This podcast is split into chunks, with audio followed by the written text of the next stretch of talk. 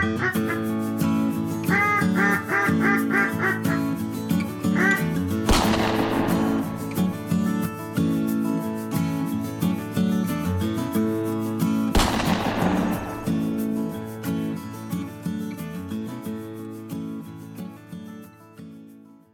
start introductions. Uh, myself, Alex Martin, and then to my left, Andrew Rain. Then my buddy from college, Claude Young, and then following him, Chris Burt.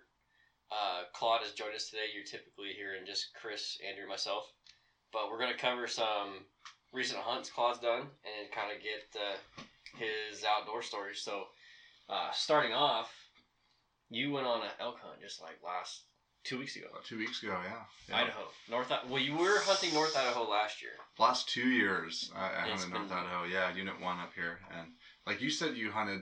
Did you just some, uh, some elk hunting around here, right? And you Yeah, some? we hunted just along the border, basically, Yeah. Mount Spokane area, and then Mhm. down Mica Peak, and it was pretty. Oh, okay. So kind of the same area. I was over by Priest Lake, so kind of just right on the border over there. So that's where I did two seasons. Yeah, and I think, uh, holy smokes, man, hunted hard. You can be prepared and uh, all that, but it just didn't pan out for two years. So we went down to Southeast Idaho, Unit 21A, down by Salmon, and have some acquaintances from work, and it turned out to be a pretty successful trip. Usually at the end of the time, you know, end of the week. So So you went down there with with three guys. three but yeah my father-in-law um, and uh, a coworker of mine uh, so eric's my father-in-law and then my my co- coworker jay spraker in town Gotcha. yeah it was sweet And the, the reason, why I kind of knew. I don't know how I knew you were doing this, but and maybe it was because you you ordered a battery for your GPS, oh and then he's like, "Hey, what's your parents' address?" My parents live close to where they were hunting. yeah And he's like, I'm gonna, I'm gonna next day air this thing or ship this to your parents' house and come pick it up next week. Uh, I, I happen to be driving through, so I said I'll just drop it off with them, and you can come pick it up later.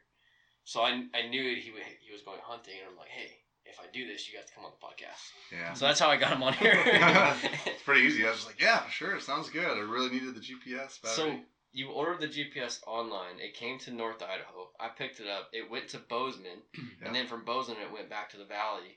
From the valley, you went and picked it up, and it went back into Idaho. back in idaho And then yeah. the next day, when you started hunting, Yeah, so I picked it up on a Sunday, and after all that work, communicating back and forth with you, battery worked, which was cool. Plugged it in, you know, and, and it works. Um, and then the next day, after our morning hunt, we did this sweet hike and didn't see anything, but we heard some stuff and we could smell them. They were in the area, but um, we kind of broke for our afternoon before we're going on our evening hunt, and I.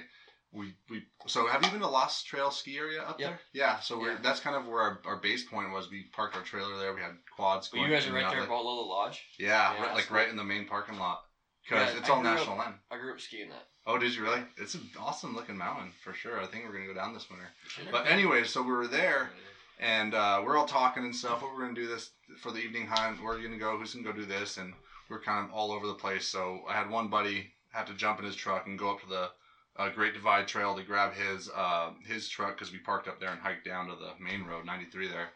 And somewhere between me jumping, uh, standing there and jumping into the mix of that truck to go up there to help him get his truck, my GPS hauled out of my pocket. And so I get up there, I'm about to go hiking to this place. And I look, I got everything but my GPS. So it's not in the truck that I drove up there. So we go back to the uh, the the ski area parking lot, and it's it's laying there on the ground, like a car ran over it, Oh. pretty much squashed it. Yeah, cracked it and everything. So I'm just like, oh my gosh. So after this whole deal of getting this battery to him, Yeah. you didn't get to use it. Then you got, I, I gotta use it for one Turned morning on. hunt. Yeah. like, What kind of GPS did you get? It's uh, it's uh, Garmin 750 Rhino 755 Oh, T. gotcha.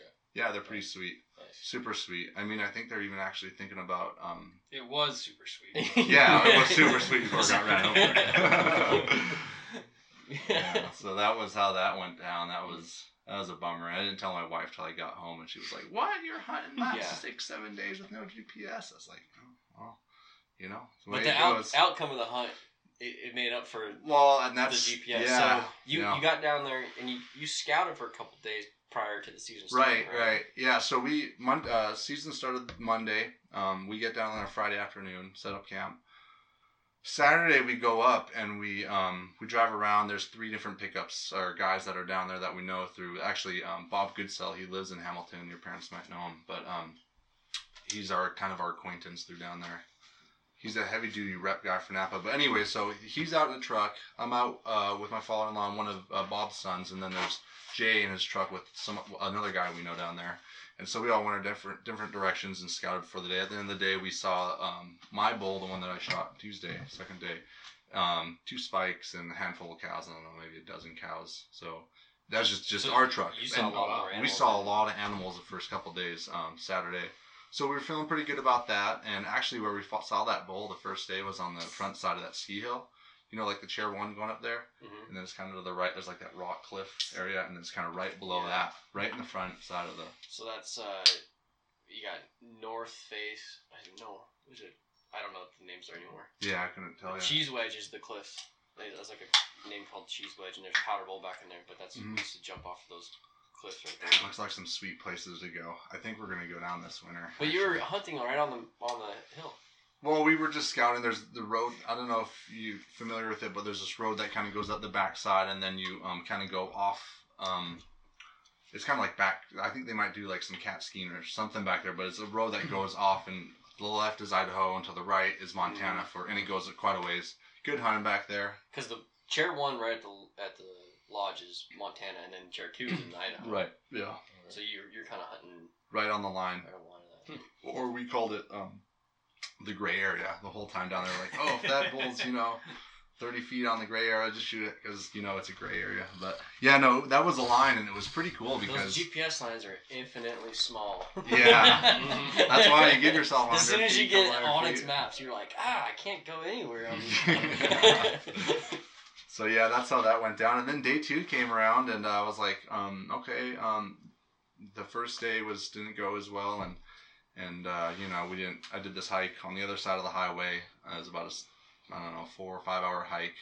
Went in off the Great Divide, hiked down all the way down to the 93 there, and really slow through the woods. And and this guy that I was with said they usually do pretty good out of there every year, but ended up we didn't even see anything. We heard some, but so anyways, day two we go up to the back side of the ski area, Idaho side park the quads, and me and Jay get out and we walk around. We say, I'm going to go down this canyon. It was the one kind of further away from the ski resort, and he went to the one closer to the ski resort.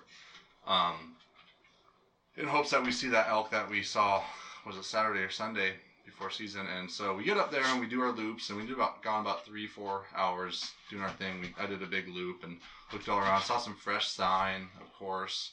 He saw some fresh sign, and then we kind of meet up and we're like, all right, so let's uh, maybe head over towards where we think Eric might be because I think he's over on the quad over on the side of the hill over here. So we just start busting through this little tree patch and uh, we go from like one park, you know, they call it like parks down there, like the opening open, open areas, right? Mhm.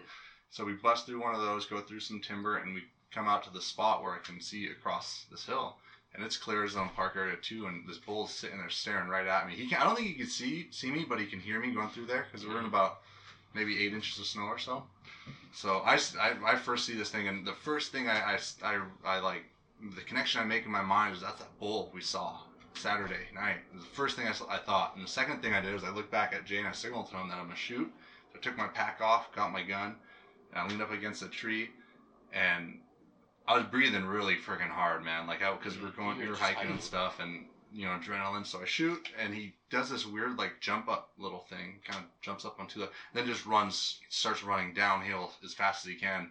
So I have enough time to get another shell in and shoot again. Not sure if I got him. I think I just hit the ground on that one. But after that happens, I say, I yell at Jay. I said, "Hey, you go high and circle around, look for tracks in the snow." And I'm gonna go down to where he ran.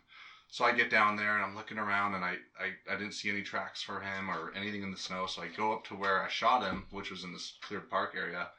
No snow up there, and so I'm looking for blood and I'm looking around. There's a little speck of blood here, a little here, a little here. I'm like, oh shit, this doesn't look too good. You know, there's not that much blood. I Yeah, don't think I got made a good cut. Yeah, so and the- I my hate that and adrenaline, man. I've never had so much adrenaline. I've always Ever. been told that when you like mortally wound something, it goes downhill though. I would have been happy just to know that. I don't know. See, and I would have been happy to have you with me because I didn't know any of that. I was like, I was like, oh my god, what's going on? So I get up there and I find this little bit of blood, and then I kind of follow it, and it goes into the snow, and I see it a little bit more, and there's a little bit more blood, a little bit more blood, and anyway, so he did. He kind of went down downhill back towards where I was going at him, kind of coming towards him. He, I shoot him here. I'm here. He's coming down this way, so I come this way. What he does, he loops around, goes back up over where I shot him, and straight downhill. And so, um, I'm over there like a, you know, running around like a chicken with my head cut off, looking for blood. I find some, I get on it, and I'm kind of tracking him for a while. And he gets up and he's just going downhill. And so I'm like, all right, I'm on it. I'm just gonna go. I'm just gonna go. And I didn't have my GPS, so I yelled to Jay. I said, Jay, I'm going after the blood trail. Um, keep up with me. I'll cow call at you to keep you by me. And so we're going, and I'm going for a while. And I actually found this one spot. The very first spot I came to, it looks like he jumped over this rock and kind of slipped. I thought maybe he was trying to bed down, but he slipped, actually like slipped and fell, and there's some pretty good blood there. So he's going, and and I'm just running through the snow. At this point, there's snow because we're in the timber, and uh, I'm just running around looking at his blood. I could see some blood here, here, and there, and then um, I ended up jumping him, and he gets up and takes off running, and I'm still on adrenaline going, so I'm like chasing after him at this point, and um, lot blood's getting better and better and better and better, and then I I, I kind of get he out, he's out of my sight for a while, and then I'm chasing after him, get off his blood trail for a little bit, then I get back on it, and then I jump him again. He's laying down again, gets up, runs another quarter mile. And I'm like, all right. When I jumped him that second time, I actually like tighten my backpack up, and I'm like, all right, I'm gonna get you. So I take off running like through the woods, like with my gun in my hand, I'm running. boots up. Actually, the sneakers. like I'm gonna do this. I'm gonna get you because I've already seen you bed down twice. So I get to him again, and he he's laid down again because each time I bump him, he's going I don't know a quarter mile, maybe a, a half a mile at the most. And then he bumps. I get him again and bump him again. And he takes off running through this woods, and I sit there. And at this point, about an hour and 15 minutes have gone by since the time I shot him. Shot him at 12:24. So I'm sitting there. That last time I bump him, and he's he's I don't know maybe a quarter mile away, and and I sit there and I'm like, okay, I see his blood here, and I know he's right over there. And I was so tired at that point, and like adrenaline's going through me. My adrenaline finally wore off. I'm able to use some logic, you know, in my decision making um, process. And so I sit there and I'm like, okay, I'm gonna sit down. I'm gonna eat my sandwich. I was really tired. You know, I lost Jay to cow calling probably 30, 40 minutes ago because I was running and I was cow calling trying to keep him by me Mm. but we got separated. He went downhill. And so I sit there and I take my pack off and I just looking at his blood trail and eat my sandwich. And then I'm like, okay, I'm gonna give him an hour. So I eat my sandwich really slow, take, you know, some trail mix and some water. And then I look at my clock, it's like 15 minutes have gone by. So I was like, That's I'm going. I was like, I was like, well, no, I, I'm lucky. I'm glad I didn't, but I, I said, all right, well, I'm, I, I'm gonna hike out. I'm no, there's no way I can wait for that long, like an hour. So I'm gonna hike out of here, go find somebody, and then I'll come back in. So I hiked all the way back out, got up to one of the ski roads, and then walked the to the front side down to the parking lot. And right as I was getting in the parking lot, uh, my uh, buddy of mine, Travis, Bob's son, youngest son, comes in and he's like, "What's going on? My dad just called me. He said Claude shot an elk, and that's all he knows." And so I came to check it out, and he's like, "It's like, yeah, well, I shot this bull, and I jumped him a couple times. Pretty good blood, you know. It got it got better." Um, and I was like, I don't know, I don't know if he's up there or I don't know where he is. He's he's up there. I was on his blood trail. I marked it and everything. I put it on my onX map, which is awesome, by the way, man. His first year using onX, and you know I've never used in my life, but um, it was it was awesome. But anyway, so I mark it and we go back up the hill, um, and not 200 yards from where I last where I sat and ate my sandwich, we catch up to him and we catch up to him, and this is about. I, I shot him for the, the final time at 310. So I shot him the first time at 1224. 310 was the last time I shot him. So we catch back up to him about 200 yards from where I was sitting eating my sandwich. He tries to stand up and he gets up and he just falls right back down. And then so I went over and, but yeah, it was awesome. And I was just like overwhelmed with like emotions because it was like a huge deal for me. I've well, hunting just like physically exhausted and Oh, well, mentally exhausted. yeah. yeah. Well, I mean, all the scenarios that were going through my mind, those three hours or whatever it was before I, by the time I shot him until I caught up to him. And I mean, I grew up hunting Sitka blacktail my whole life, and those things are like, you know, like a baby cow, like small, like a Mhm. fawn. You can pick them up. You can pick them up pretty much. Every one we pack out whole. We never really bone them out or anything because they're so small. But so that's how that went. It was pretty sweet. And so that was day two, and you know, we all, it, of course, it took about a day the whole next day to get him out of where he was at, which wasn't too bad of a.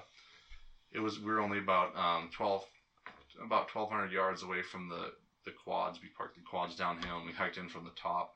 Came down, five of us packed him in, or went packed in, cut him up, and packed him out. So So you got to pack them downhill to the quads. yeah, it was all downhill, so that made it nice. Yeah, that's cool. How big was he? Yeah, how big? Uh, Six by six, and I think they say think he was about seven hundred pounds. Yeah, I got a picture. You want to see a picture? Yeah, Yeah, I want to see a picture. holy crap! Yeah.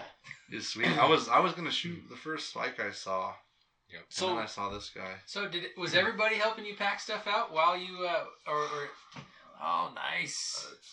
There's my buddy that went up and got him with me. But okay, so I forgot to tell you about where I shot him.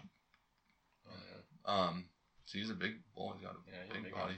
Um, so I ended up. St- I, I think I got him the first shot, and I think it was, it was it was low and back. We kind of got him right here, went through his bottom, and he blew his back leg out. Mm. so he wasn't able to use his back right leg. Guts were hanging out, and so every time we came to I came to a tree, I noticed that there was more blood, like uh, puddles of blood. So he's trying to jump over these fallen trees, Oh. ripping his guts up, and blood going everywhere. Jeez. And so uh, it was kind of a shitty shot, but I mean it did the Yeah, you got the job then. So you probably pushing him was probably for the best. That's Yeah. what they said. They said, you know what? If he he probably He um because the blood wasn't much at the beginning, and I think he realized he's like, oh shoot, I'm I'm getting chased. So he took off and he started going, you know. And he did. You're right. He didn't go uphill one bit, except for the time when he went down and I cut him off and he went back up where I shot him, and then everything after that was downhill. So they're like, yeah, it's probably good you chased him because every time he was jumping over, and I found probably a half a dozen of these big piles of blood Mhm. like big piles of blood. Like there would be almost nothing, almost nothing, and then all of a sudden by this tree, big pile of blood. And so they're like, yeah, if he didn't do that, he, he might have, you know, had enough, um, you know, energy or adrenaline to run a couple miles. We never would have found him. So, Or maybe he might have stopped bleeding and Yeah. you would have been able to track him still, but hmm yeah, it might have been a different story for sure. Um, so did you guys have any other success that? that was it. We had, uh, we saw a bunch more cows, and by like the third, fourth day, it was just they were so scattered. You know, we um, the first couple days hear lots of gunshots and so I don't know, like the success of this elk for me and my hunting group was like it's crazy because we've been hunting up in Priest Lake the last two years, and that was just me the last two years with Jay and Eric. But Eric's been hunting up there for like six, seven years Mm. and hasn't got one yet at, Wow. at all up there. And he's putting in long days. He's putting eight, nine days every season. So when we got this, we were just so stoked about it, and and uh, but we went out and we we hunted hard for the rest of the trip and just didn't even have any opportunities to see anything. So how long is that season? And it. So I, I don't know Idaho seasons, but Washington seasons are kind of short. Mhm. The modern firearm is only like two weekends It's long. two weekends. Yeah. Is that what Idaho? Same is? there, Same yeah, there? two Yeah. weeks. Yep. Yeah, it was. Uh, So getting the job done, you have to take time off. yeah. You gotta do some pre-scouting. Yeah, yeah. It was tough. It was long time waiting. It was it was, it was awesome, and especially after well, that GPS was part of it. I was like, I, I got to get an elk now. I can't go home to my wife tell her I just broke a five hundred dollar GPS yeah, you just and wanna- I how much money to get elk. your ass down in Idaho? Yeah, now- taking the time off work and stuff, and so.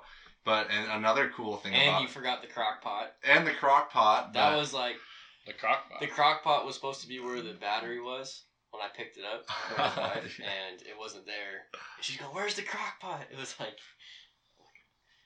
It was Jay that forgot the crock pot. I'm and like, so oh. his wife dropped it off at our old place that we just moved out of. That's where she knew. And then we ended up being. Or were you at our old place? Were you at I the was new at your old place. Okay, so she dropped it at our new place, and you were there, and and yeah, yeah. and so. I was like, you know, uh, there's a lot of secondhand stores. They probably can pick one up for like ten bucks. Yeah. it was it's just. I felt. I felt bad. I was like, I'm so. I was. I'm like. I'm. I'm not. I'm glad I like feel comfortable with. You know, at least it's a good buddy that I've known for many years, and and Well, I was fine. I wasn't in it, any yeah. hurry. I was heading to Bozeman, which was kind of a long drive, but Bry wasn't gonna be in Bozeman until a certain time. She was flying in, uh so like I had plenty of time to kill. sweet. Yeah, so I wasn't worried. Yeah, about it. it turned out I brought a bunch of deer down that I got up in Alaska, and so our plans with that crock pot was to make like deer meat, meat deer meat stew, put it on early in the morning, Come slow all day, and then come back for dinner time. But we ended up um, making stew anyways out of it. Mhm. It turned out good, Yeah. just yeah. on the pot. How's the elk taste? The elk is awesome, man. So good. I've never tasted anything like him. I, I've been eating a little bit of the last couple of years because I have some friends Mhm. that have been successful in archery season the last two years over there. And uh, so I I usually come back from Alaska with you know a bunch of salmon and I trade and so I've been eating elk the last couple of years, but there's nothing like eating your own elk. Your own, And yeah. We've been eating Yeah. like got that like you know a couple of weeks ago and we've probably been eating elk, you know, three nights a week at least, maybe four nights the last couple weeks. So Oh, it's yeah. been awesome. I've been eating venison like crazy. What'd you get at deer? I got a doe this year. Oh, nice. It was the last day of the early archer season, Uh huh. and our season doesn't start until December for late season. Yeah, December. Or no, So- Thanksgiving weekend. Thanksgiving morning, I think it opens. Oh well. Anyways, I'm sitting there, and it's the last day, and I saw some. I saw three nice bucks the night before, hmm and I'm going, ah, do I hold out and not shoot a doe right away tonight, or or do I just zip a doe and get it over with? And then this doe came on the scene. I'm like, I'm not sitting later this year. like, it's too cold to sit in the tree stand. It's cold in the tree stand. So I I shot this doe, and then we had been talking about um, if you like spine a deer, and if you have to like go dispatch it, do you, it, you have to use like a, pistol to do it. And it, was like literally the night before we talked about this, and then she jumped the string, and I spined her, and she just like dropped Ooh. like right in right in her tracks. And then I went up and shot her again and, and finished it off. But it was all like You should- when you if I if I had to to shoot a deer, like I wouldn't prefer a spine shot. But that adrenaline of having to chase the animal and wonder if it's gonna go down was not there at all. It was like I shot. It was like boom, done. I was like, huh, that was Yeah. that was nice. Sweet. So when you say you had to go up and shoot it again, you shoot it again with your bow, or do you have? Yeah, to- I shot with Oh, okay. That's what I was wondering. yeah, because you said you mentioned the pistol thing. I was like, oh, Sorry, yeah, that- we. that's probably not legal though, huh? That's, that I was don't- my question. I don't think it is. I don't think it is. But that was a that was a question we had, and it was just ironic that the night, and we actually recorded it on this. Mhm. Uh-huh. And the next day, I shot this deer that had that exact si- situation, That's cool. and then it was just an easy drag down to the. You ever trail. heard about the withers? The area of the withers for a Mm. deer? It's like right. It's like right below the spine and right above the the lungs. And you get them like right there, they don't go down. They won't die. Or, No, they won't die. There's just Those no organs Yeah. or no Yeah. spinal. Uh huh. Yeah, it's like a meaty area or something. Just kind of a empty tank. Mm-hmm. Yeah. I, I don't know. I was reading what- about it. Huh. The withers Yeah. don't don't aim for the withers. No, no, Just remember that. no fly zone. No fun. that goes on. Yeah, and so we we actually saw a big muley down there too, and we are Oh, trying to close in on that, but it got wind of us. Oh, you so you could do a shot. yeah, you can do. Yeah, you can Oh, do. Um, awesome.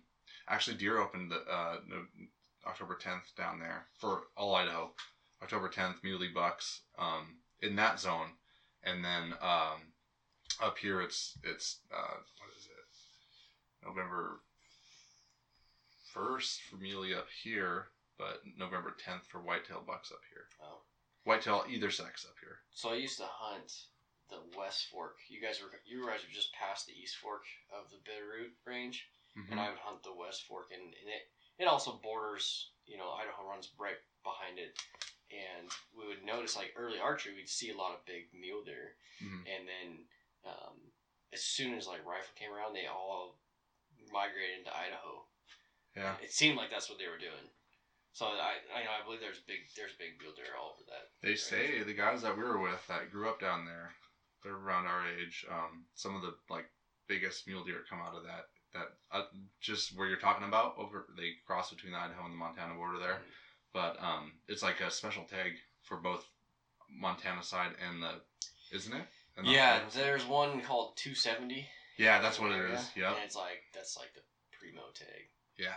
We had a kid move into the Bitterroot from Missouri, sophomore year of high school. Went out, didn't know like any, first year hunting in Montana, didn't know anything, and drew this tag, and went up and shot just like a little forky, Oh no. thinking it was like, and then we all all our, all of his buddies found out that he got this 270 tag. We're going, oh my gosh, like what'd you shoot? And he's like shows us this picture, and it's just like this little four like, oh, That'd be me though, man. I'm just a meat hunter, right? I want to get Yeah. as much. Would you have had enough room in your freezer if you would have got that big mule deer? Probably not. Well, that was like on Saturday too, and we had to borrow some totes from those guys down there because we way underpacked on our totes. But um, so getting it back, it was like, well, I I also take a lot of meat too. I take took the ribs and the bones because I like to make bone broth out of the bones. I've never done it with elk, but I like I've always done that with my deer. So we were already like way over capacity of what we can handle. I mean, we, we made it work because we were able to borrow some Yeah. some uh, you know some uh, coolers, big coolers from those guys down there. But yeah, we probably wouldn't have had much room if we got that meal there because it's a big one. He was probably f- four by four Yeah. easily. Been the, the guys been the Roman jealous of your truck going through the, the No game, kidding. the game check. Yeah, No yeah, kidding. yeah. I've never been able to go through a game check and like flip open my truck and be like, yeah, there it is. Enjoy. No, the best is when you have eyes. the horn sticking out. That you Yeah. can't hide it. Yeah. It's Yeah. like there's no there's no reveal. It's just it's coming. Like I- you see Yeah. it. Like what does that guy got? I drive by there with my ducks in the back of the truck. Drive by. yeah. Was that last time you kind of said that you're not gonna do any big game hunting? You're you're a bird guy. Yeah, I think he's so. a bird guy. He's he reads tired. Hung him up. I'll still shoot my rifle, but I don't think I'm gonna go out very much. I'm gonna Really, be- just I, the birds. I'm gonna commit to the bird. Mid morning or early afternoon hunts. drinking coffee. It's a gentleman's sport. Gentleman's sport. Yeah. That's what my uncle said. Yeah. Have you guys been getting some ducks lately? I know you talk about like one of I- your podcasts. You were talking. You guys were talking about. I it. don't It's even been, have, It's uh, been rough lately. I haven't even bought my As well. Washington license for Yeah. duck hunting. I haven't got out. I've been much more successful with goose this year than ducks. Nice. I saw some birds flying today. Mhm. Geese, no ducks, but geese. Really? Yeah, we're don't getting those cold snaps, so I think Yeah. all Oh, yeah. the locals have moved out this last couple weeks, and now Yeah, I've seen them. They've been heading south, huh? northerns are coming in. So Yeah. that'll be good. What does that? What does yeast taste like? I've never had it. It's good, man. It's uh, I Oh. don't know. It's go ahead. I actually, I think I have had it once. It was in a pepperoni stick thing, but it, I mean, you couldn't really Yeah. Yeah. taste much of it. It's it's not as um doesn't have that as much irony taste Mhm. as That's as dark. puddle ducks. Um, it's it's a little more beefy. So Uh-huh. you can I I would treat it more like beef than I would a. oh, really? I Like, cook it like a pork chop. Yeah. ah, Cut it thin, and Well, then you don't have to cook it as much as pork chop. You can leave it pretty rare. right, right. But I bread it and then Yeah. just uh-huh, pan sear. pan sear. I think it's much better tasting, and it's way cooler to like bring out four big geese rather than seven ducks. I think, but I like ducks. Yeah. Cool. Just this year, the geese have been coming in, and the ducks have not. Hmm. Yeah, I kind of focused my time on big game this year. So far, I'll probably shoot some ducks here. A, lo- next a week. long season with ducks, which is one of the reasons why it's fun to hunt around here. It's Yep. it's a long season. The pressure's not on. You don't have yeah, to go kill you yourself have to to, like try two to weeks get something and done. yeah. If it's not happening, you just wait till next weekend. That's nice. Times.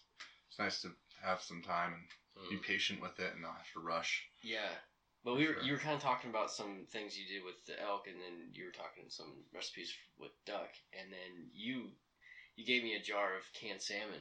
Oh, how was that? We busted that open. That was fantastic. You guys ate it together? Yeah. So Yeah. we were all curious on how you did it. He was saying How did you smoke you it? smoked Let's it what and you put the you put the fillet down, skin up. Did you do That's that? or not? close. What did? Oh. How did you say? I didn't Oh, say. yeah, That was my Did guess because the way the skin looked, I thought you had the. I was skin drinking side that night. I didn't. Don't recall. Probably had some sort of answer. Don't it. waste that on Andrew. He's not gonna Remember, anyways. No, so with those, those are sockeye salmon. Um, The way we get them is we go out in, in like two open skiffs, set a, a, uh, you you watch for them to jump, and they're this particular run that came in, um, like this is a sockeye salmon. That's a kokanee. Mhm. Like that's what they look like when they hit the river. But um, we get catch them in the ocean, and we go out with these two skiffs and set a net around them when we see them jump, then pull a net in and So purse it it's up. one of those. Well, you got a new boat, so I'll Yeah. finish that story about the sockeye. Yeah. Then you don't. Yeah, so for sockeye in your boat, or you No, no, no. So th- that's a different type of fishing. But so for this one, it's it's a people go out and just do it for subsistence to, to keep, not to sell. Mhm. What I do on my boat is for selling. But um, so we went out. and We got this. We got like ninety sockeye one day between, and we split up between three of us. So I had like thirty three sockeye. I gave about eight or ten away, and then um, what you guys ate was a batch of about 22, 23 sockeye. And so what you do is you um, you fillet them out, take the backbones out, and then you um, you cut them in strips and and brine them in salt water for like seven to nine minutes. bucket of salt water, and then you hang them up in the smokehouse. and Let them. So you're leaving the strips attached. yeah. So like you you take the backbone all the way out. It's attached to the tail, Yeah. and then like you would have two fillets on each side, but you cut them up as strips, like Gotcha. you know, around those strips that you guys were eating. Yeah. And then you brine it, and then you just hang it in the um, smokehouse for about an hour and a half. So if you were cutting the strips like this, no, no, no, no. Lengthwise. oh, lengthwise. So you go and you take this, cut that off. You take this whole backbone out, and then you cut lengthwise strips, Gotcha. and then you hang it Vertically, like in the smokehouse. Yep. smokehouse. just like this. Like if this was hanging in there, it would be hanging like that, and there'd be strips down here. So it's hanging in there like that, and then this is super cool too, by the way. And so you do There's a that, story behind that.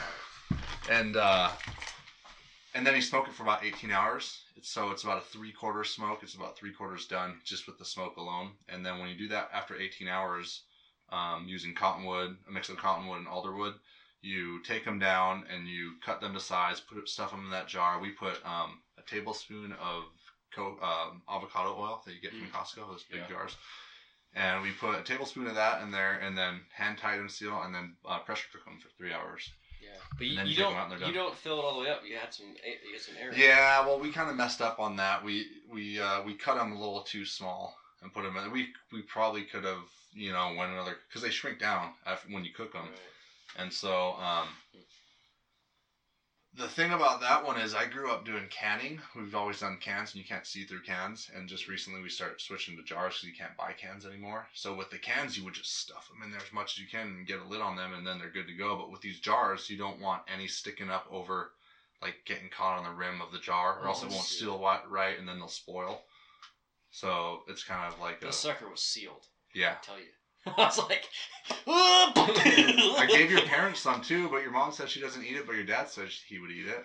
Yeah, I think he took it up to work when, and his boss likes that kind of stuff. So I think they snarfed it. Mhm. So It was good. It's easy to do. I thought about bringing some tonight. I should have Have to come back. next time. Why do you cut it in strips? So you can kind of hang more. Yeah, well, Or- just smokes better. A lot of Gotcha. some people will do full fillets too. Gotcha. It just depends on the amount of smoke you want. Gotcha. How cold? Uh, what's the temperature inside that smokehouse? You don't want it getting below 85, anywhere from 85 to 90, and you don't want it going over 100 either. Yeah. Doing 85 and 95 is a pretty good for that up for the amount. I do about 18 hours smoke, so um, for that amount of time, that's a pretty good oh, so temp. it's chilled in there for 18 hours. Yeah, it's smoking for 18 hours. Man, it was good. Is Yeah. this like a homemade smoker that you made? Or Uh, yeah. Well, bought? it's uh, it's actually my grandpa's uh, smoker. He's it's probably 67 Okay. years old. So to kind of before we get into this topic, and um, you're from Hydaburg, right? Hydaburg. Yep. That's and, and that's where's that? Prince of Wales Island. Prince of Prince Wales of Wales. Island. Oh, you know your homework. Did you do some? no, I actually remember. remember that. I did. I did look it up. I From our remember. I college looked days. today, Oh, and I'm like, um, I remember that. And then, um, you know, you go ahead. Yeah, yeah. That's where So, you're from. so yeah, Hydaburg, Alaska. It's a small little town. It's the most southern town on Prince of Wales Island. So um, if if you look at it on a map, it's the closest town to British Columbia in Alaska. You can't go more further south in Alaska than you can in my hometown. Right. So it's we're about 17 miles from the border there, and uh, yeah, small little town. It's like 300. How many people. generations are you? Fishermen. Well, generations like your you had said your grandpa. Uh huh. Is he was he from there? Yeah, he's from there. Yep. And then your dad. My Well, my mom's mom my is- mom's from there. My dad's from Georgia. My grandpa's from there, and my grandpa moved there in 1910. The town was established in 19. No, he sorry, he moved there in 19 um se- uh, seven. And this town was actually established in 1910 And this is the same smokehouse he's been using for some for time. his pretty much his whole life. Yeah, Oh. I had to do so some. the smokehouse is not just like a. The, the, Well, I figure if you put that many salmon, it's not one you could buy. yeah, no, it's So, not like a. so Got some homemade. flavor in there. for Yeah. sure. seasoned. I, was, I learned from the best too through Yeah. him, so it was you know you. Yeah. It's kind of a pretty sweet setup, honestly. yeah, and you were you were really close with your grandpa. Or we're- Yeah, we're really yep. close. Is he, he's still around? No, he died in uh, 2011, 100, just six months short of 101 years old. Yeah, because I remember you used Yeah. to call him all the time. Yeah, we'd be yeah. out. It was Claude and I went to school together, and you, we'd be out with buddies or whatever we were doing, and he'd get a call or you'd call. Yeah. And it was well, quite a bit. Yeah, probably every day, every other day. I felt bad when I'd go a day or two without talking to him because he looked forward to it as much as I did, you know, Mhm. more than I did, Mm-hmm. Yeah. probably. So yeah, he was uh, learned a lot from him. That's how I learned how to do that fish, and uh, and really the whole way I approach any sort of hunting or fishing, um, ethics, morals, whatever you want to call it, is I've learned through him. He grew up on the land. He grew up doing it, having the utmost respect for you know the animal, the land, the process of get going through it. You know, um, who you are when you start compared to who you are when you end a hunt, and all that stuff. So all that's taken into consideration whenever I do any sort of outdoor activities like hunting or fishing. And so you cut your teeth in Southeast Alaska at Hydaburg, just running around fishing. And did you do a lot of hunting when you were younger, or that didn't come It, until it like start late it's teenage? Yeah, early teenage. I think it started when I, I think I got my first uh, whitetail spike fork and horn when I was 11. I want to say. Still have it mounted back home. Yeah. I was. So you mounted it. Well, Euro mount uh, is Yeah, what. I- Yeah. I'm like, wow, you went all the way out. Yeah.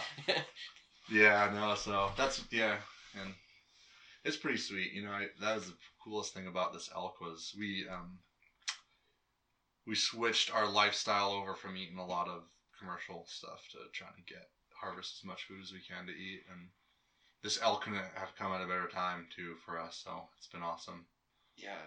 So you spend, you've been going back there almost every summer for a long time. There might have been a summer too where you didn't, right? one summer 2014 Right when you started having kids. yeah 2014 Yeah. the summer i got married Was only summer i So how long, back how long do you s- just three months or? About two. This last summer was two and a half months. It varies sometimes. Well, this and this summer was a long one because I, I just got this new boat back in uh, November. Actually, the middle of elk season last year. I bought this boat. Yeah, and 'cause- all went through. He he had you had a boat, Mhm. um, and then you sold it right before you got married. Right. Yeah. Yep. And usually when that happens, you ain't getting that boat back.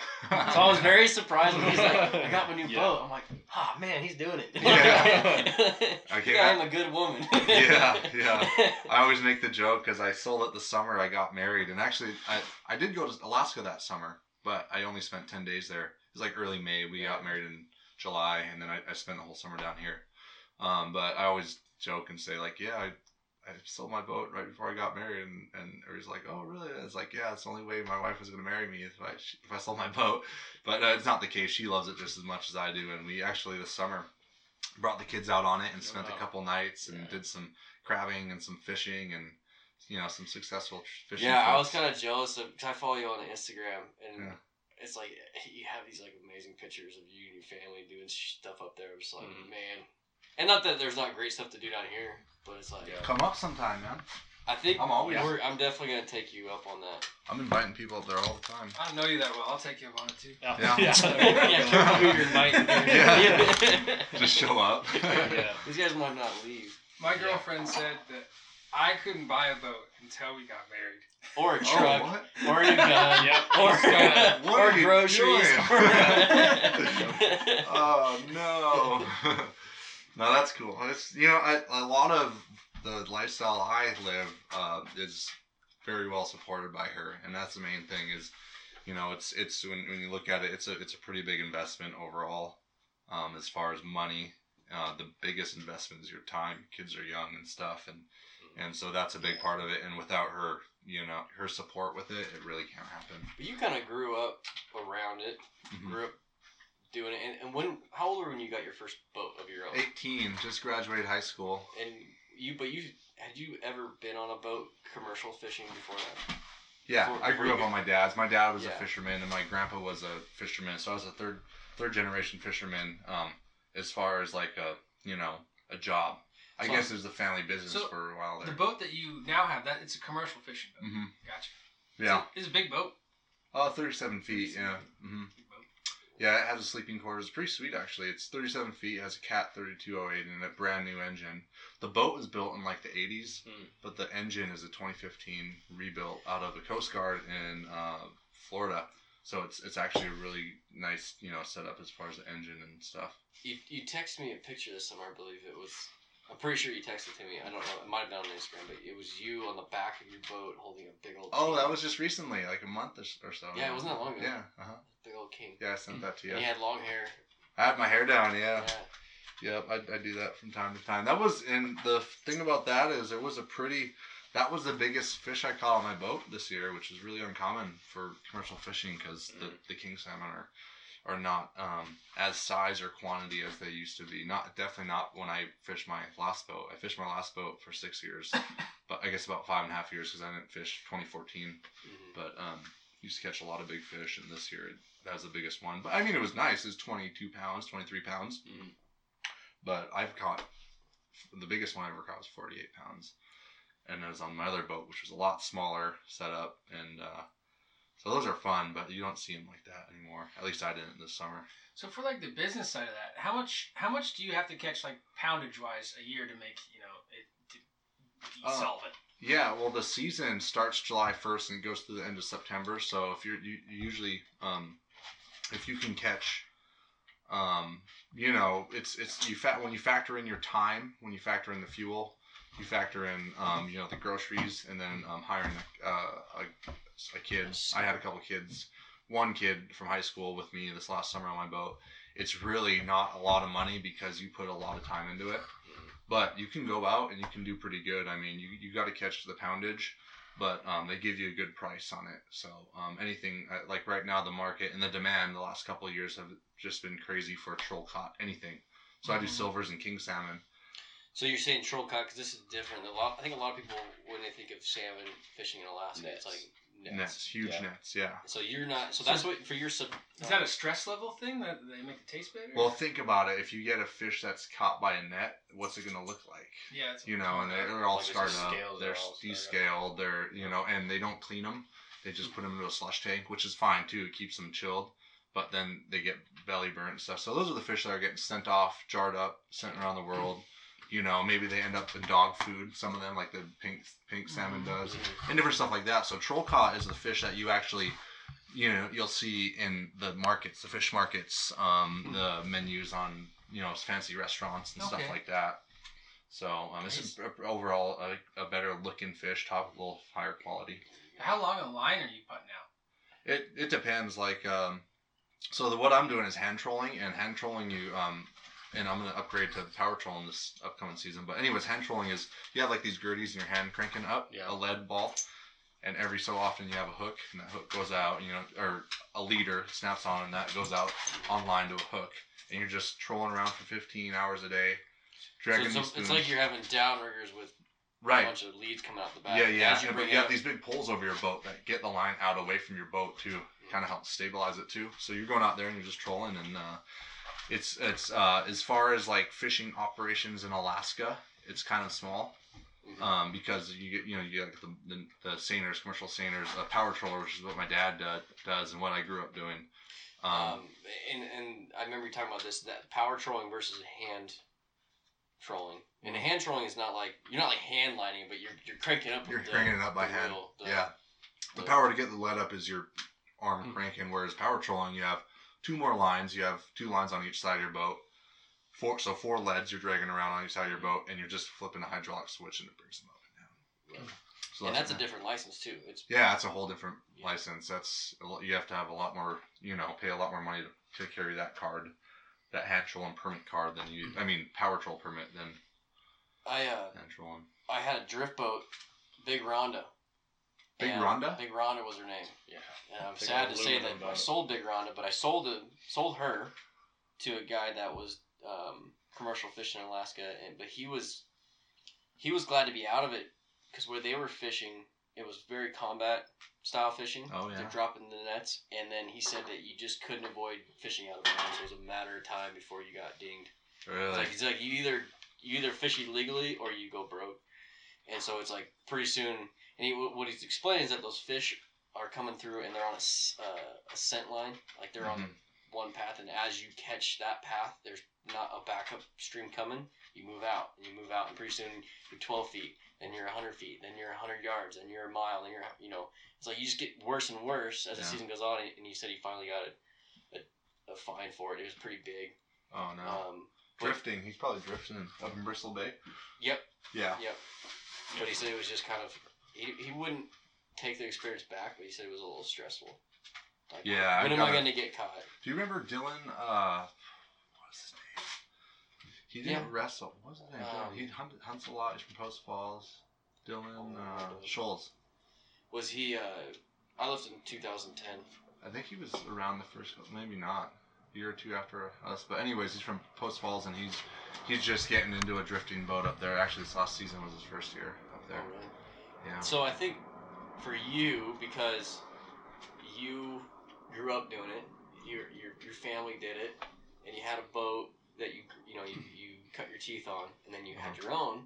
It's, it's a lot easier to convince your wife to get back into that venture. Where for someone like us, Mm-hmm. well, I mean, we've dinked around on the Columbia Mm-hmm. and caught some fish, but it's like you're you're gonna go up to Alaska, you've never been, and you're gonna buy a boat which you've never operated, and you're gonna go fish for salmon which you've never done besides playing on the Columbia River and Yeah. try to make money at it while we're we're while Yeah. we're you're married to me. I don't see this. The sell is very tough. That's for sure. That's for really sure. Like I'm, you know, I'm definitely. so that I'm just saying that you're living the dream. that- Yeah. Yeah. definitely fortunate to be able to be born into that type of situation Mm-hmm. too, and raised in that situation. yeah, it's cool. Well, and I came to a point too. I, I mean, I love selling au- auto parts. It's when you know, it's, it's it's cool the customer interaction and you know learning new things about the industry. But I think at the end of the day, it's just one of those things. You, how much time are you spending actually doing what you love in life? And so that that's kind of where where it led to with me. I I did it for six years after high school. Loved it. It got me through college. I paid my tuition, you know, my rent, all this stuff. A little bit too much money went towards beer at that time, but just you know, it, made I, I made it through with that, and then I sold it, and I was like, you know, I want to try something else for a couple of years. I want to try to put all my eggs in this Napa basket thing, and so I did that and um, finished up school, and uh, and then it was just like, you know, I, I don't know, I got to get back to Alaska, I got to get back on the ocean. So And- all this going on, and you were just doing the summer trips back and forth, back yeah, and forth. yep. I was going up and fishing on my dad's boat with him in the time that I didn't have my boat. and so- then you, you guys have made the decision to go back for a while now, right? What's that? Are you guys going back to Alaska? Yeah, that's the plan. That's Yeah. the plan. Hopefully, a couple years or we're we're, we're permanent or We're trying. Yeah, it's going to be probably about a three-year type of thing. Um, I'm trying to get my hands on a piece of property up there to build a little, um, you know, summer cabin type of thing. So um, if that goes through, we're trying to be up there by the summer, hopefully, Pretty awesome. and we'll see how that that works because. You know, nothing's set in stone yet, but that's what we're looking at for sure. What's your boat do the rest of the year? Just sitting, sitting in the It's harbor? like Dry dock? Harbor, yeah, right next to my dad. Well, no, uh, this last summer I did do a, li- or this last winter, um, I did do a few months of about four or five months of dry dock, but um, it's just sitting tied up moored at the at the local dock there in Hydaburg. My dad has a boat on the same finger, so he goes down and runs it once a week or so. Gotcha. Keeps heat on it. It's nice to have somebody. Yeah, and see that's another thing too. You, you you know a lot of these guys, especially that when you talk Bristol Bay, a lot of those guys are from out of state, Washington, Yep. a lot of Montana, a lot of Oregon, even California people up there with boats, Mm. and so you know they're they don't have people to sit up there and watch their boats throughout the year, and they just gotta get them pulled out, get them wrapped, get them winterized, and then come up the next season and take take them out. So so and you kind of you kind of get that because you have family up there and is it is a big um, motivator to get back up there uh, more than just in the summers that you have some pretty strong ties yeah, absolutely, and- yep. and you'll you'll be right next to your parents kind of up there Yeah, actually, the property that I'm looking at to build a house is just right across the street from them. Cool. So um, that house up there that I just uh, signed over to my brother, I inherited from my grandpa, um, and then I signed it over to him, and he's living there with his family. Um, I have another uh, good friend of mine, um, the good, the best man that for my wedding, the big Mhm. tall guy. He's moving back home here soon too.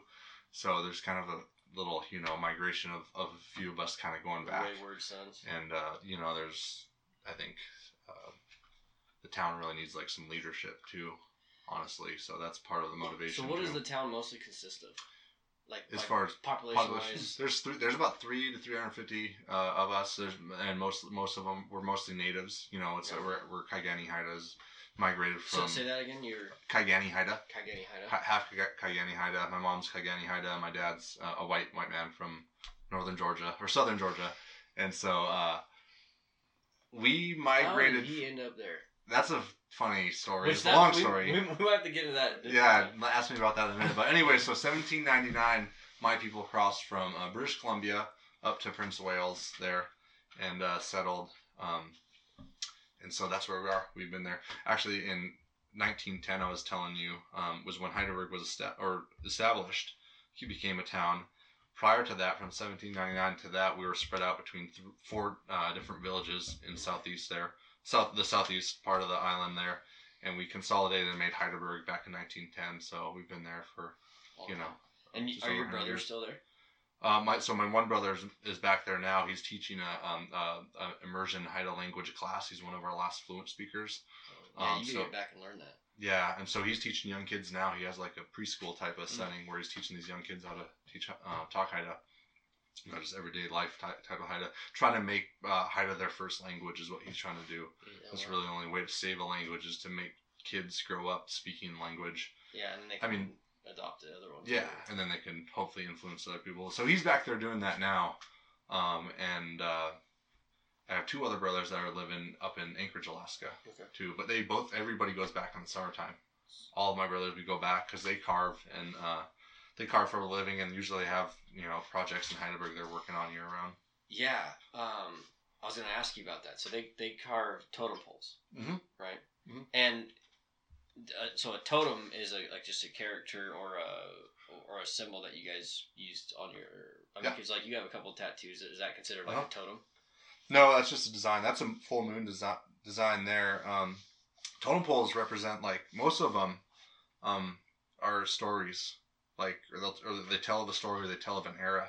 So if you could read them, which I'm not that good at reading them, I, I need to brush up on it. My old well, two older brothers, three older brothers are, are way better than me, but um, usually they, they tell a story depending on what character we call them is on the pole.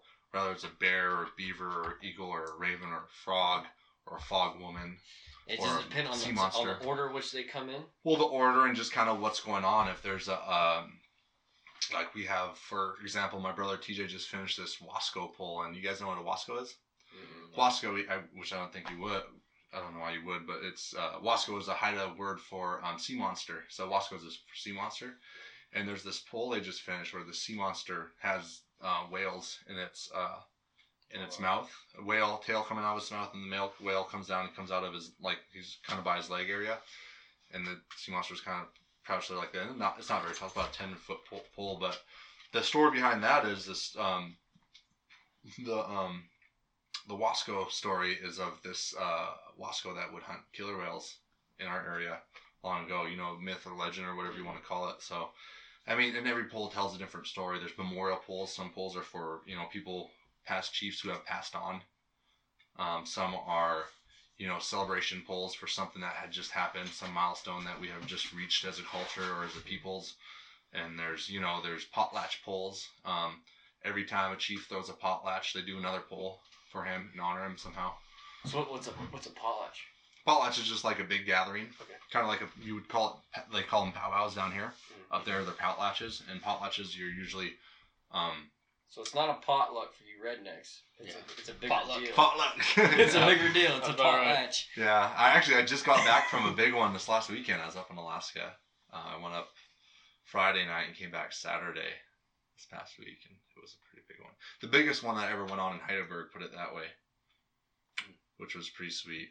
So is that culture kind of growing? Then? It's getting bigger. It's getting well. I mean, we're we're rebounding from a pretty shitty era Right. that our, our my parents and my grandparents have witnessed and lived through, where our culture was demonized and it was you know we were taught to forget it, and um, you know don't worship it, worship something else, worship this other thing that we show you, this Bible or whatever it is. You know we, we there was that era there for about you know a good hundred years, and now we're starting to get getting back to the point where we're realizing who we are Hmm. you know, we're taking more um, cultural bounds and leaps to try to get back our. So you have these outside cul- cultures coming in trying to indoctrinate Yeah, you in right, their exactly. culture and say no, we you need to change, and you guys are finally coming back and, and getting back into the hideaway. Yeah. So Yeah. how did you know Hydaburg? Like, how did that happen? That's not a, The name? Yeah. Yeah. Do you know? I don't know. There's no. I. I mean, I. There was a couple different names, and I can't. I can't remember the couple names that they were gonna. Um. They they had it whittled down to like three names they were gonna call it, and they just called it Hydaburg because uh once again we're in that era Yeah. where uh so the other three four villages that were um consolidated to make Hydaburg was Kasan, um, which meant the meaning for Kasan, I, and I think is um, is the amount of um, the amount of river bed between ocean and lake. So Kasan, the amount of like you know the amount of river between the ocean and the bed, and Kasan was right by a really big uh, a really big bay where Sockeye went up, and Sockeye choose streams that are really close to the ocean. So Kasan was was that's what Kasan was. That's what it Mhm. meant. Klinkwan was a Tlingit name, and Tlingits are a different native that are in the area. I'm not sure what it means.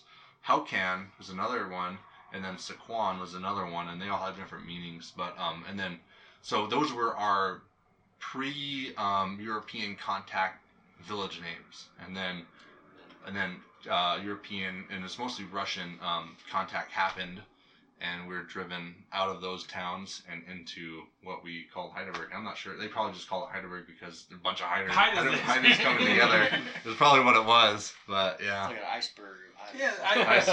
yeah, no, Berg is. I don't know what that means, like, but it, That- it's something like some white person said. Gotta be something because there's a lot of bergs. There's you know there's St. Petersburg. So, St. Petersburg. Potlatch is that's, like that's, a that's that's Russian.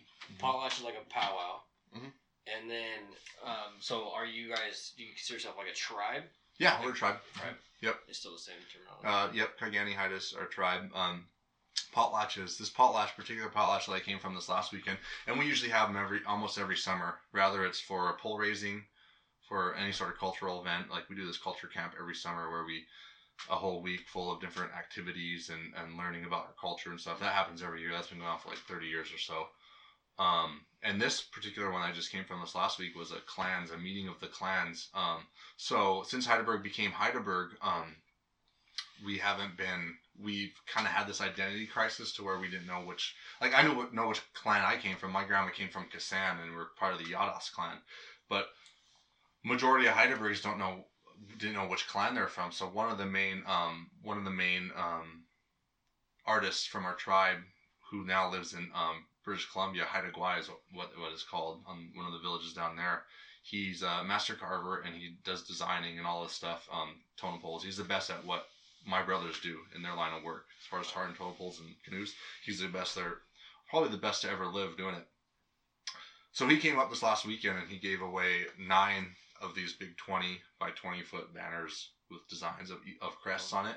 So the banners are they're like a, a wooden carving. No, no, it's like a, this is like a, a sheet Oh, okay. you know Oh, um okay. and he got it digitally printed these big des- designs blown up and digitally printed on them and he gave away nine of those to nine of the major uh clans in hydaburg so that's what i was up there doing Oh, cool. went up to represent my clan and stuff so I just googled what Berg meant, and it's an ancient or medieval fortress or walled town. or wild town Walled. Walled? Oh, Yeah, walled. Yeah. yeah. I had to look. So it it was like a Ancient. sanctuary. Yeah. Yep. It was like Huh. your guys' fortress. Where, huh you went, where you went to. it's you go. interesting well, thanks for clearing that up for us. I'm, gonna have to, I'm gonna have to go back and press for us to change our name. Yeah. now that I know that. Jeez, medieval town. Well, I think it's just a. Well, yeah, I guess it would have been a very uh, European Yeah. Way of yeah, way of coming up naming- with a naming name. the town. Um. Yeah. So, your brothers, they do anything on social media for like following their progress on these uh, carvings? Yeah. You want to look them up? Well, just just say it on here. We can. Look Yeah. Uh, my brother TJ is. Uh, he's probably out of um, the two my two brothers that are master carvers. My brother TJ, who is about eight years older than me. My brother Joe's about ten. Um, TJ's on Instagram all the time. Joe not as much. He's a little older. He doesn't pay much attention to it. But um, TJ, I would I would think would be the most prestigious in his career path right now.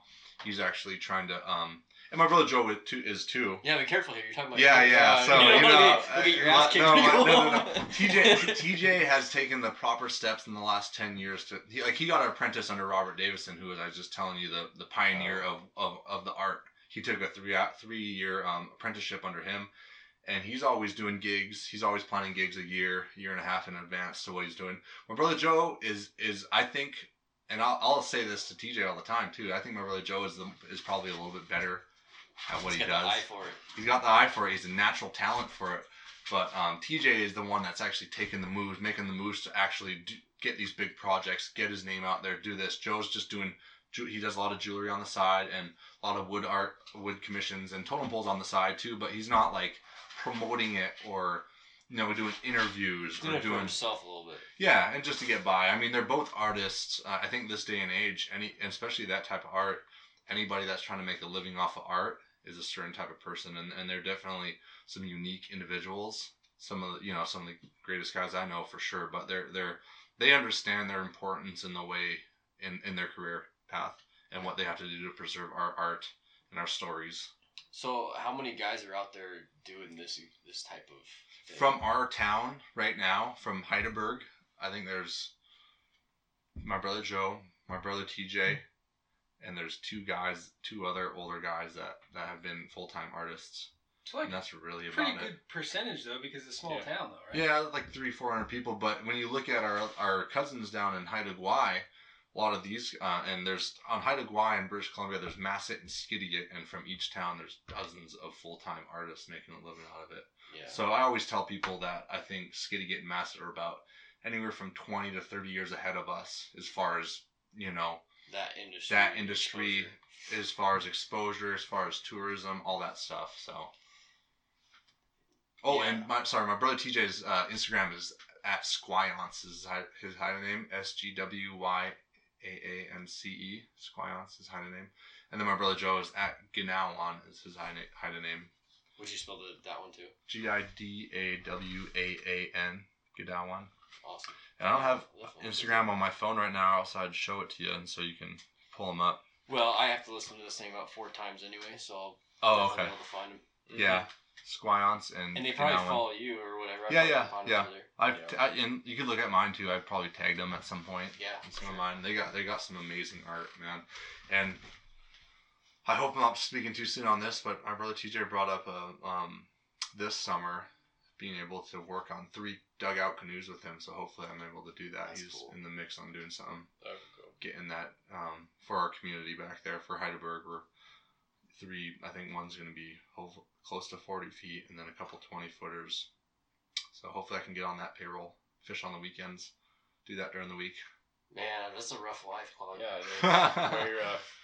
When we're sitting there drafting away, staring at a computer. Sitting in an you guys work together, or Yeah. all three of you? No, No. we met. We all met through rugby. Uh, Chris started working with me shortly after we, he started playing and hasn't left yet. So, Mhm.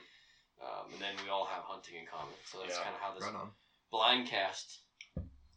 Blindcast, Northwest Blindcast is what we're Yep. calling this podcast. That's cool. Yeah, I, wa- I listened to about halfway through the one of the first or second one you did. And Yeah. They've gotten it was better. Sweet. Yeah. That's cool. I mean, you got to start somewhere, right? I love podcasts. Me It's too. like my wa- main form of entertainment right now. So when he Well- when uh, you asked me, I was like, heck yeah, I'll do it, and I'd like to get on, you know, more in the future too. Yeah.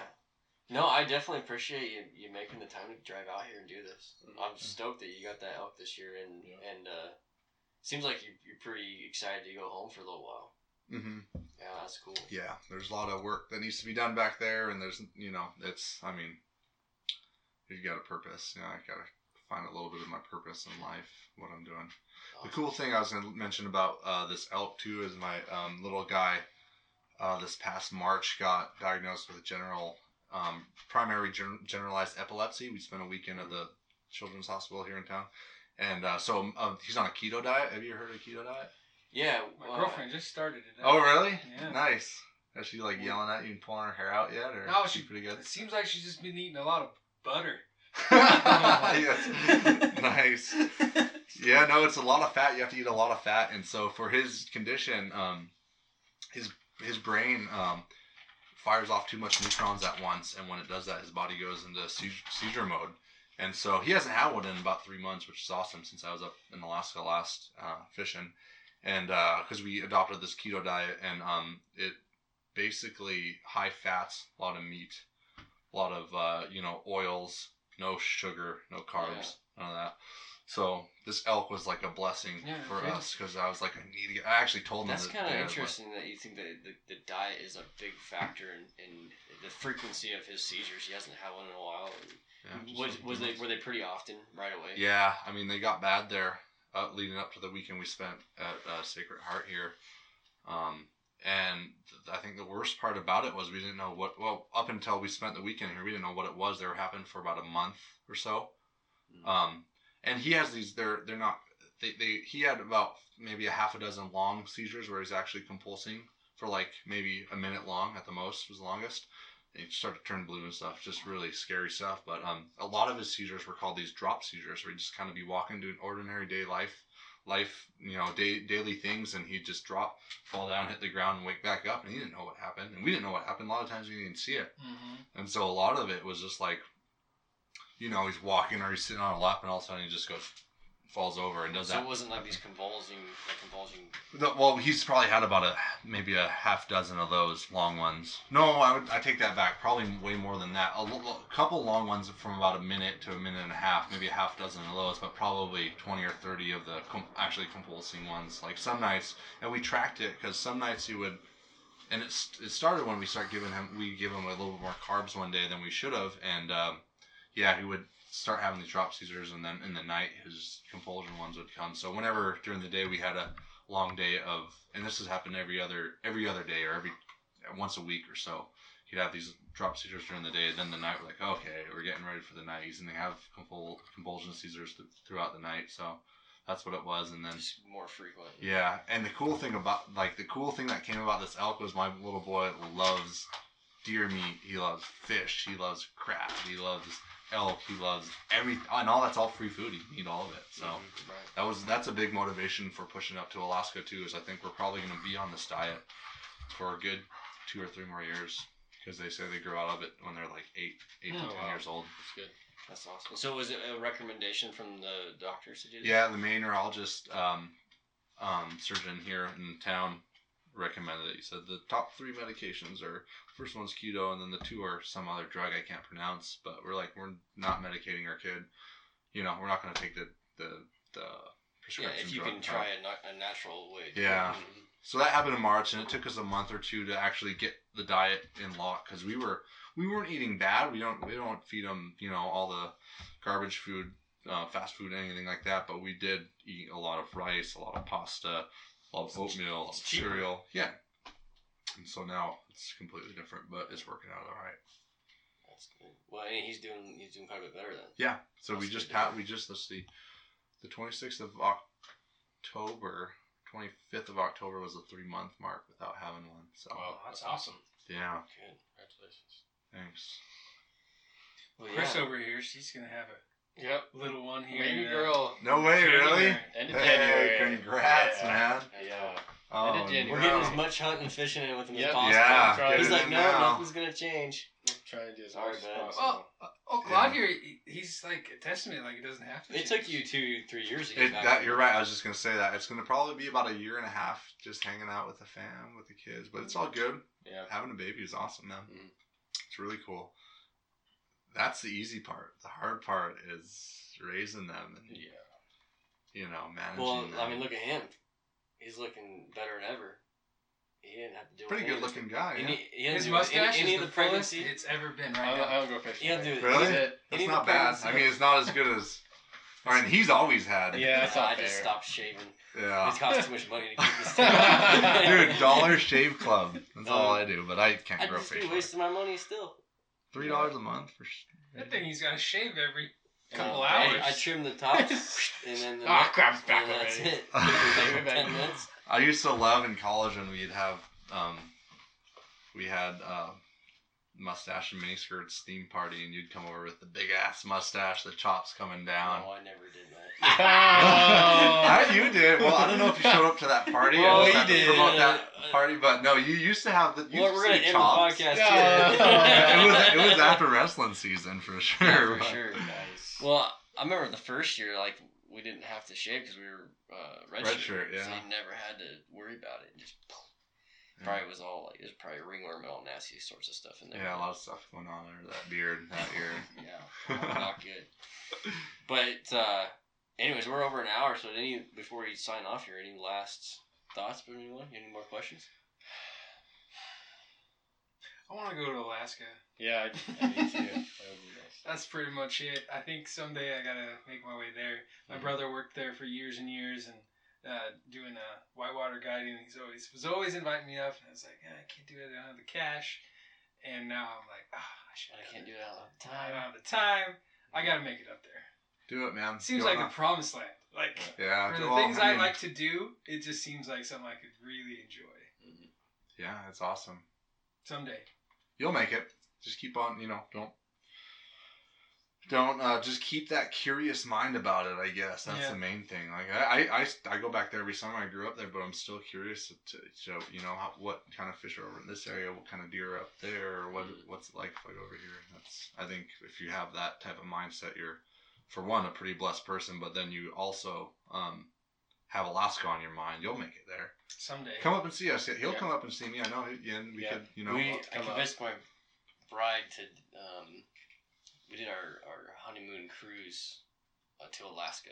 oh, I what? You didn't tell me that. Yeah, Sweet. and um, it was really neat. But you know, talking about this type of Alaska and, and Mm-hmm. our ideas of what Alaska is, you see, you know, hunting shows and stuff, and it's like some of the most rugged country, and then you're on a cruise ship going into like the I don't know. I guess you don't wasn't the Mendenhall, it's a different glacier, but you're like right up to this like magnificent glacier that's just rugged, and you know, there's probably hardly any man that's stepped foot on it and Yeah. things like that. And then you're sitting there on the back of a dang cruise ship drinking coffee. And you're it's cold out here. Let's go inside. I mean, that's not quite the experience Uh, that I was wanting for my first Alaska experience, but Uh-huh. for a honeymoon, it was actually pretty cool. Yeah, that's what did you guys do? Where'd you go out of? We went, uh, took off from Seattle. We spent four days traveling up to Skagway. Mm-hmm. because Skagway is the one that had the pass that goes into the mainland. Mhm. And then we came down, came down, hit Juneau, Ketchikan.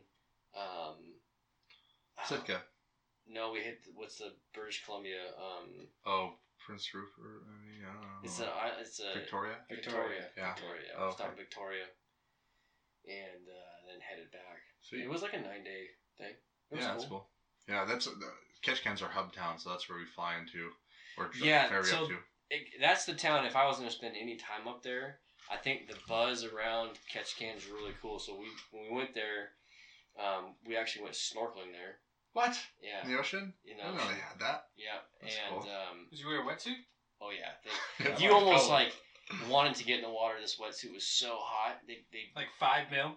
Like They- Probably more. oh yeah, they packed you into this uh, little shack, and so you're in there bumping naked butts next to the guy next to you trying to put this wetsuit on. And Just I like throw this college wrestling in the shower. Yeah, I. I, I put this wetsuit on and I'm all zipped up, ready to go. And I failed to realize that not everyone was going to be as fast as I was putting my wetsuit on. So, like, the girls or some of the guys, it was like, I was in my wetsuit forever. And we, like, those are not meant to be standing out in, like, 70 degree weather or 60 degree weather. I'm sweating and dying. I'm like, oh gosh. I'm like, I got to take this thing off. I'm like, no, you can make it through. And then once you got in the water, it was fine. cooled off a little bit. Yeah. Did you see some sweet stuff when you went? Yeah, it was kind of. I mean, the clarity of water wasn't great. As soon as you went out over the edge where it got deep, you couldn't see anything. Yeah. But there was a lot of sea urchins and um, sea cucumbers and Mhm. starfish, and it was kind of cool. It was really cool, actually. Sweet, that's cool. Yeah. But it wasn't like snorkeling in the Bahamas or anything. No. Well, if you want to experience, man, come up and see me some Yeah. summer. It's you get pretty, you know, um, it's it's fun. I mean, it's cool. We had some bears running around in town this last summer. It was an abnormally warm summer. This last summer, I was up there for two and a half months, and it rained. I think five, maybe six days out of those two and a half months. So it was really warm. We're swimming a lot, jumping off docks, you know, doing a lot of swimming. Um, fishing wasn't the best, but you know, you just sometimes you'll have a couple of years like that, and uh, it was fun. We got some waterfalls. We jump up there. We, you know, the the the potlatches are fun. Those are always fun for out of towners. Good food. You'll be amazed with how much you can gather within you know a mile of your house, as far as um you know off the beach or out of the water Water for re- yeah That's cool. everywhere. So yeah, it's it's sweet. You guys are welcome anytime. Just get a hold of me. Chris. Score. Score. Before you have your baby, January you said. January. End of January. Nice. Yeah. Do You, you have any questions, Chris, before we sign off? I don't. I don't think so. I'm pretty quiet over there. I don't. Just listening. All right. Well, Cloud, we like really appreciate you coming and doing this. Yeah, man. This Thanks is for our having me. you're our third guest. We we well actually no fourth. My I had Brian here, and then we mm-hmm. had your dad and Taylor. But mm-hmm. this has Sweet. probably been probably one of the best. It's been fun, man. Yeah, it's been man, awesome. have me back again sometime. Be happy to come back. All right. So for the listeners, if you are listening, thank you for listening to another blind cast, and we will catch you from another cast from the blind. Well, I hope you enjoyed another episode of Blindcast. If you haven't already, you can follow us on Instagram at Blindcast1. Again, that's Blindcast1 on Instagram. Thanks for listening, and hope you tune in next time for another cast from the blind.